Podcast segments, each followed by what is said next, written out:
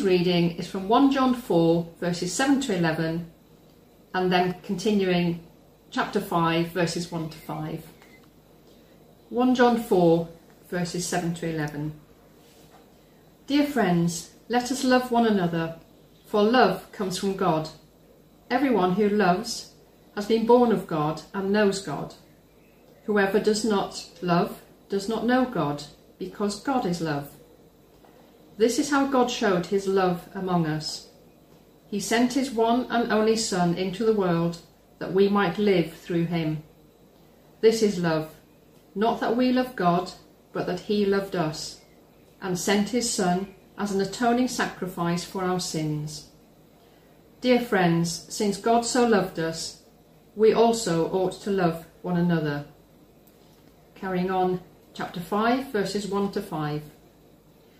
Everyone who believes that Jesus is the Christ is born of God, and everyone who loves the Father loves his child as well. This is how we know that we love the children of God, by loving God and carrying out his commands. This is love for God, to obey his commands. And his commands are not burdensome, for everyone born of God overcomes the world. This is the victory that has overcome the world, even our faith. Who is it that overcomes the world? Only he who believes that Jesus is the Son of God. This is the word of the Lord. Thanks be to God. And thank you, Morag, who I'm sure will be watching uh, online now. And just a reminder, uh, we're very happy to uh, have those uh, contribute to our service uh, still via that recorded medium. If you're still not ready to come back uh, to church, but you would normally have led prayers or done a reading, we'd love to hear from you if you'd like to be a part of that uh, still. Because we've emphasised it less as more of you have been coming back to the building, but it is still true that we are one in Christ Jesus, whether we're out there or in here. We're one family together. Now, this week, as last week, we're continuing, uh, not by looking in detail at one particular passage, but by considering the great themes of John's first letter. And, of course, the great themes of John's first letter, let me put that up there. I don't think that works brilliantly on the camera, but you can see it in church, uh, are these two statements about who God is. God is light and God is love. They're the two things that John wants his readers to be reminded about who God is.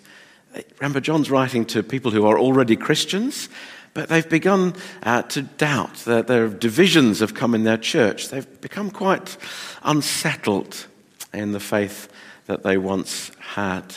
And John says to them, this is what you can anchor yourself to. God is light. God is love, and we see both of those truths come together in Jesus Christ. So let's pray for God's help now as we do just that. Heavenly Father, thank you that you are both light and love. And we thank you that we see those truths fully in Jesus, who is your love, who is your light.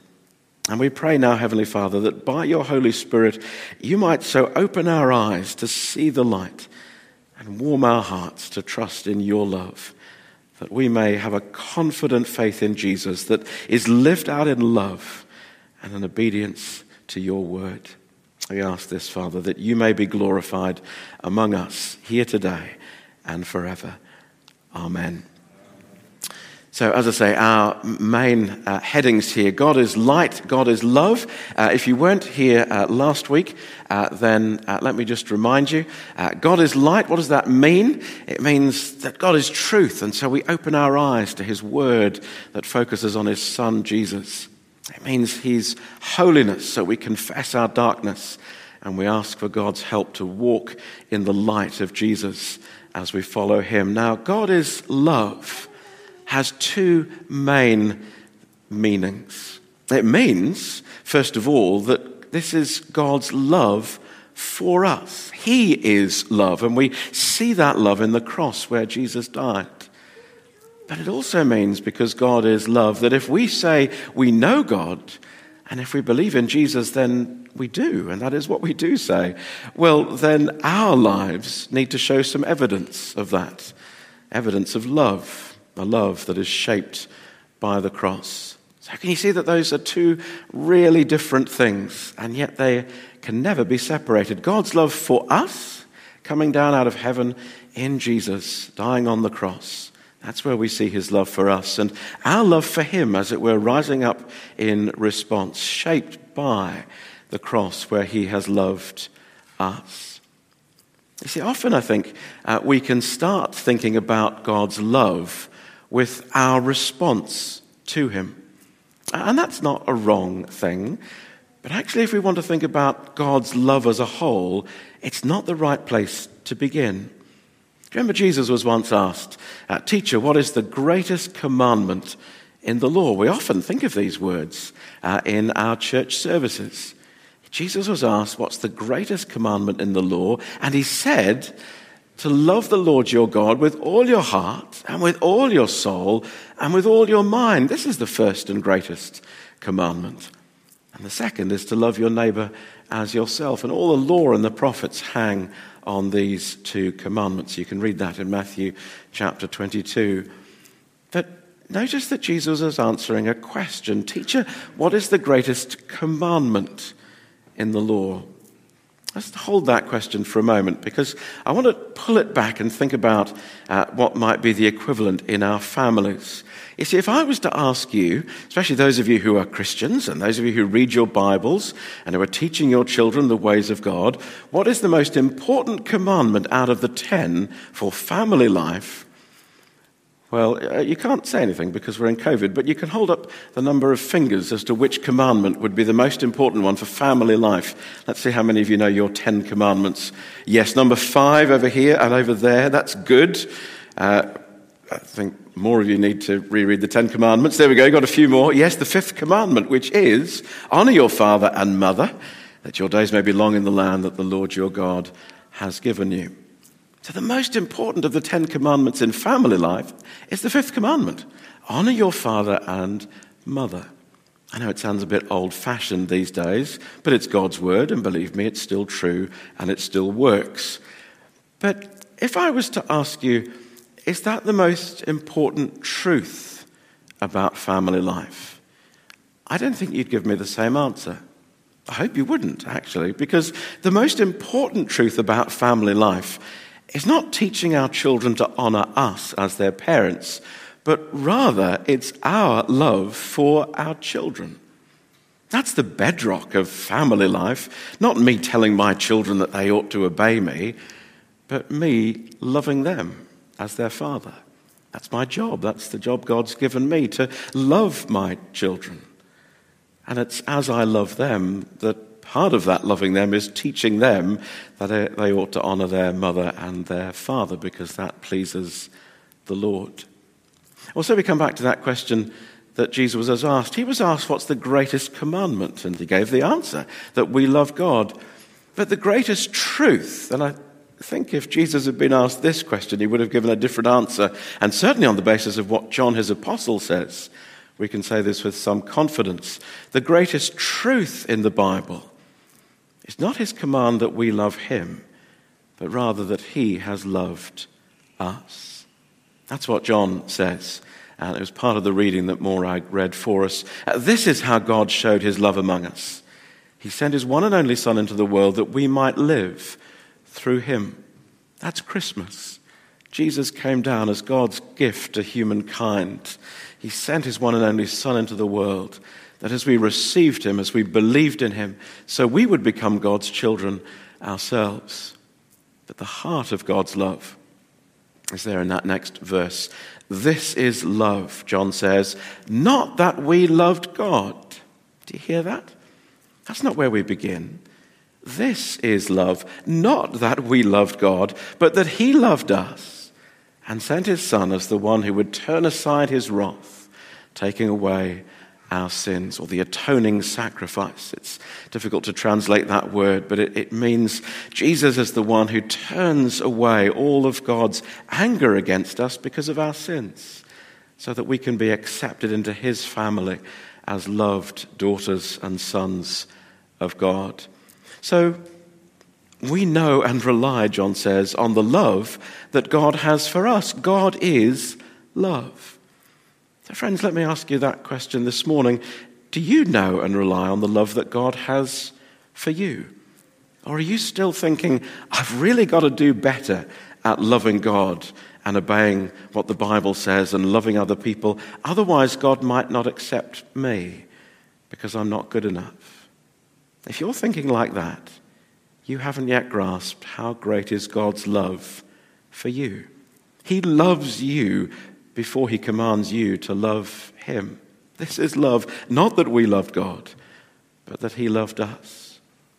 This is the way we can find a clear conscience, a joy in our hearts, a spring in our step, knowing that we are accepted by God, not because of who we are.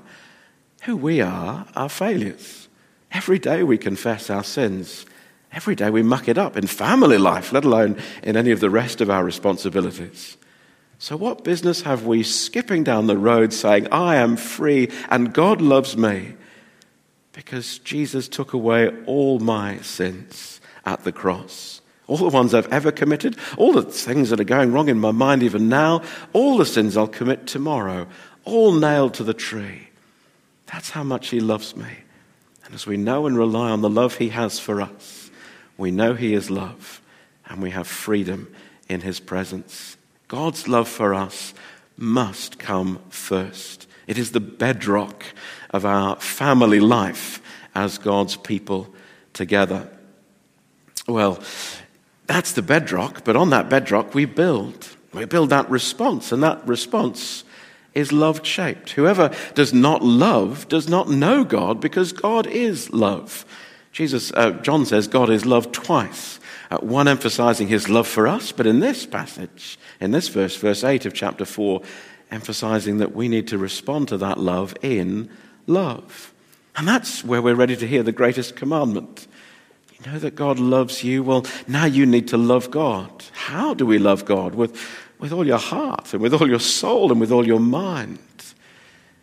John means, Jesus means, we really are to love God. Sometimes we can be quite um, sort of cerebral. We just think it's about our minds. Well, minds are important. We love God with our minds, but we love God with our hearts as well. We feel love for God. We love him with our soul. A soul is a, a word that means the whole of life. There's no part of our lives in which we don't love God. And if there is, it needs to be claimed by him. And yes, loving God with our minds, that every thought we think we want to bring to our loving God, that it may be an expression of our loving response to him. That's what Jesus means. John focuses more on what that looks like in practice. Well, dear friends, since God so loved us, we also ought to love one another. You see, John is very scathing in what he says. Uh, you say you love God but don't love your brothers and sisters? Well, how can you claim to love God whom you haven't seen if you don't love the ones that you can see around you? It's very practical, isn't it? Do you love God? Wonderful. Now let me see it in the way that you love for your sisters and brothers right here in this congregation, in this church family. Because if we don't love one another, well, then John says we don't really love God. But if we want to show that God's love is real, the best way we can do that, after telling people about God's love, is to show it to one another. This is how all people will know that you're my disciples, Jesus said, that you love one another, that you forgive one another, that you serve one another, that you bear with one another over the decades with all your annoyances and idiosyncrasies, that you're patient and kind and long-suffering and endlessly forgiving, that you love one another. Well, you love God? Wonderful. Now let me see it, John says. Love one another. That's what Jesus himself said. It's inscribed on our war memorial. It's shaped by the cross. Greater love has no one than this, that he lay down his life for his friends. Jesus said that the day before he died. Of course he was talking about himself. That's how we know God loves us, because Jesus died for us. But can't you see it also shapes how we live as those who trust the God who loves us? We have no greater love than that we lay down our lives for our friends, for our sisters and brothers in Christ. And it also means, John says, obedience to God's word. This is love for God, to obey his commands. Jesus said the same thing. If you love me, you will obey what I command. And again, it's shaped by the cross. Do you remember as Jesus goes to the cross, he prays, Father, if you're willing, take this cup from me, yet not my will but yours be done. Jesus loved his Father, and that meant he went to the cross. He pursued obedience, even at incredible cost. Well, so for us, do we love God? Well, then let's love one another, but also we must obey the word of God, not at the parts where we find it easy to believe or obey, but precisely at that, those points where we struggle inwardly, or our culture tells us that obedience here is foolish or even wicked. That's where obedience will be tested. So, we have this three-legged school, stool. What happens if you saw off one of the legs of a, of a three-legged stool? Is it still a comfortable seat? Not really. There's a there's a three-legged uh, chair out in the church extension where one of the legs has fallen off. If you sit on one corner, you can still sort of keep it upright. You can't really do that with a three-legged stool. Once one leg is gone, you're off and on the floor. You see, we need to hold together our love for God, heart, soul and mind, loving one another, obeying his commands. Because the danger is often that we saw off one leg. You see, some people saw off love for God. And they think, as long as I try hard to be kind to people and try and obey the Bible, I'll be all right. But that's just traditionalism. There's no confidence in that at all. It's not really Christianity. It's just religious confessionalism or conservatism. Or some people say, well, if we love God and obey his commands, that's enough. Because frankly, you know, I've tried a few churches and Christians are pretty difficult people. So I'm just going to get on with my prayers at home and I'll do my best to obey the word of God, but I don't need to go to church. Well, that won't do, will it? John says, if anyone says I love God yet hates his brother, he's a liar. That's rather more bold than I would have dared to put it, but it's true. If we don't love our brothers who we have seen, how can we say we love God who we haven't seen? No, there's a sort of arrogance and again a religious conservatism that's there that says I love God and I love the Bible, but I can't be doing with Christians. That's not Christianity. And there are some people who try to saw off the third leg. And they say, well, I love God and, and I love Christians, but actually the Bible's just too difficult. And some of what it says is so unacceptable in our world today, and they end up just drifting along with the world's moral currents. That's not Christianity either. Now, if we're going to be Christians, we need to hold together that God loves us. That's the bedrock upon which we stand. And Jesus shows it at the cross. And then we respond to that in love. Love for him that grows in heart and soul and mind. Love for each other that puts it into practice. Love for his word where we surrender ourselves as Jesus did to be our Father's disciples. Shall we pray that we would have that kind of love in our church and in our hearts today? Heavenly Father, we rejoice and depend upon utterly the, the fact that you are love, that though I am full of darkness, there is nothing good in me. If these people could see what I was really like, I would wonder at my audacity in standing in this church building. And yet you've loved us. You've loved us as we are, and you've cleansed us and purified us and taken away our sins. Lord, please, may we live in your love and bask in your grace and depend and rely on the love you have for us. And Father, please would you bring from that real love. Real love from our hearts, real love in all of our lives, real love in our minds, real love for one another, real love that is submission to and obedience to the word of God. Father, please, may your love be known here like that today and always. We ask this in Jesus' precious name. Amen.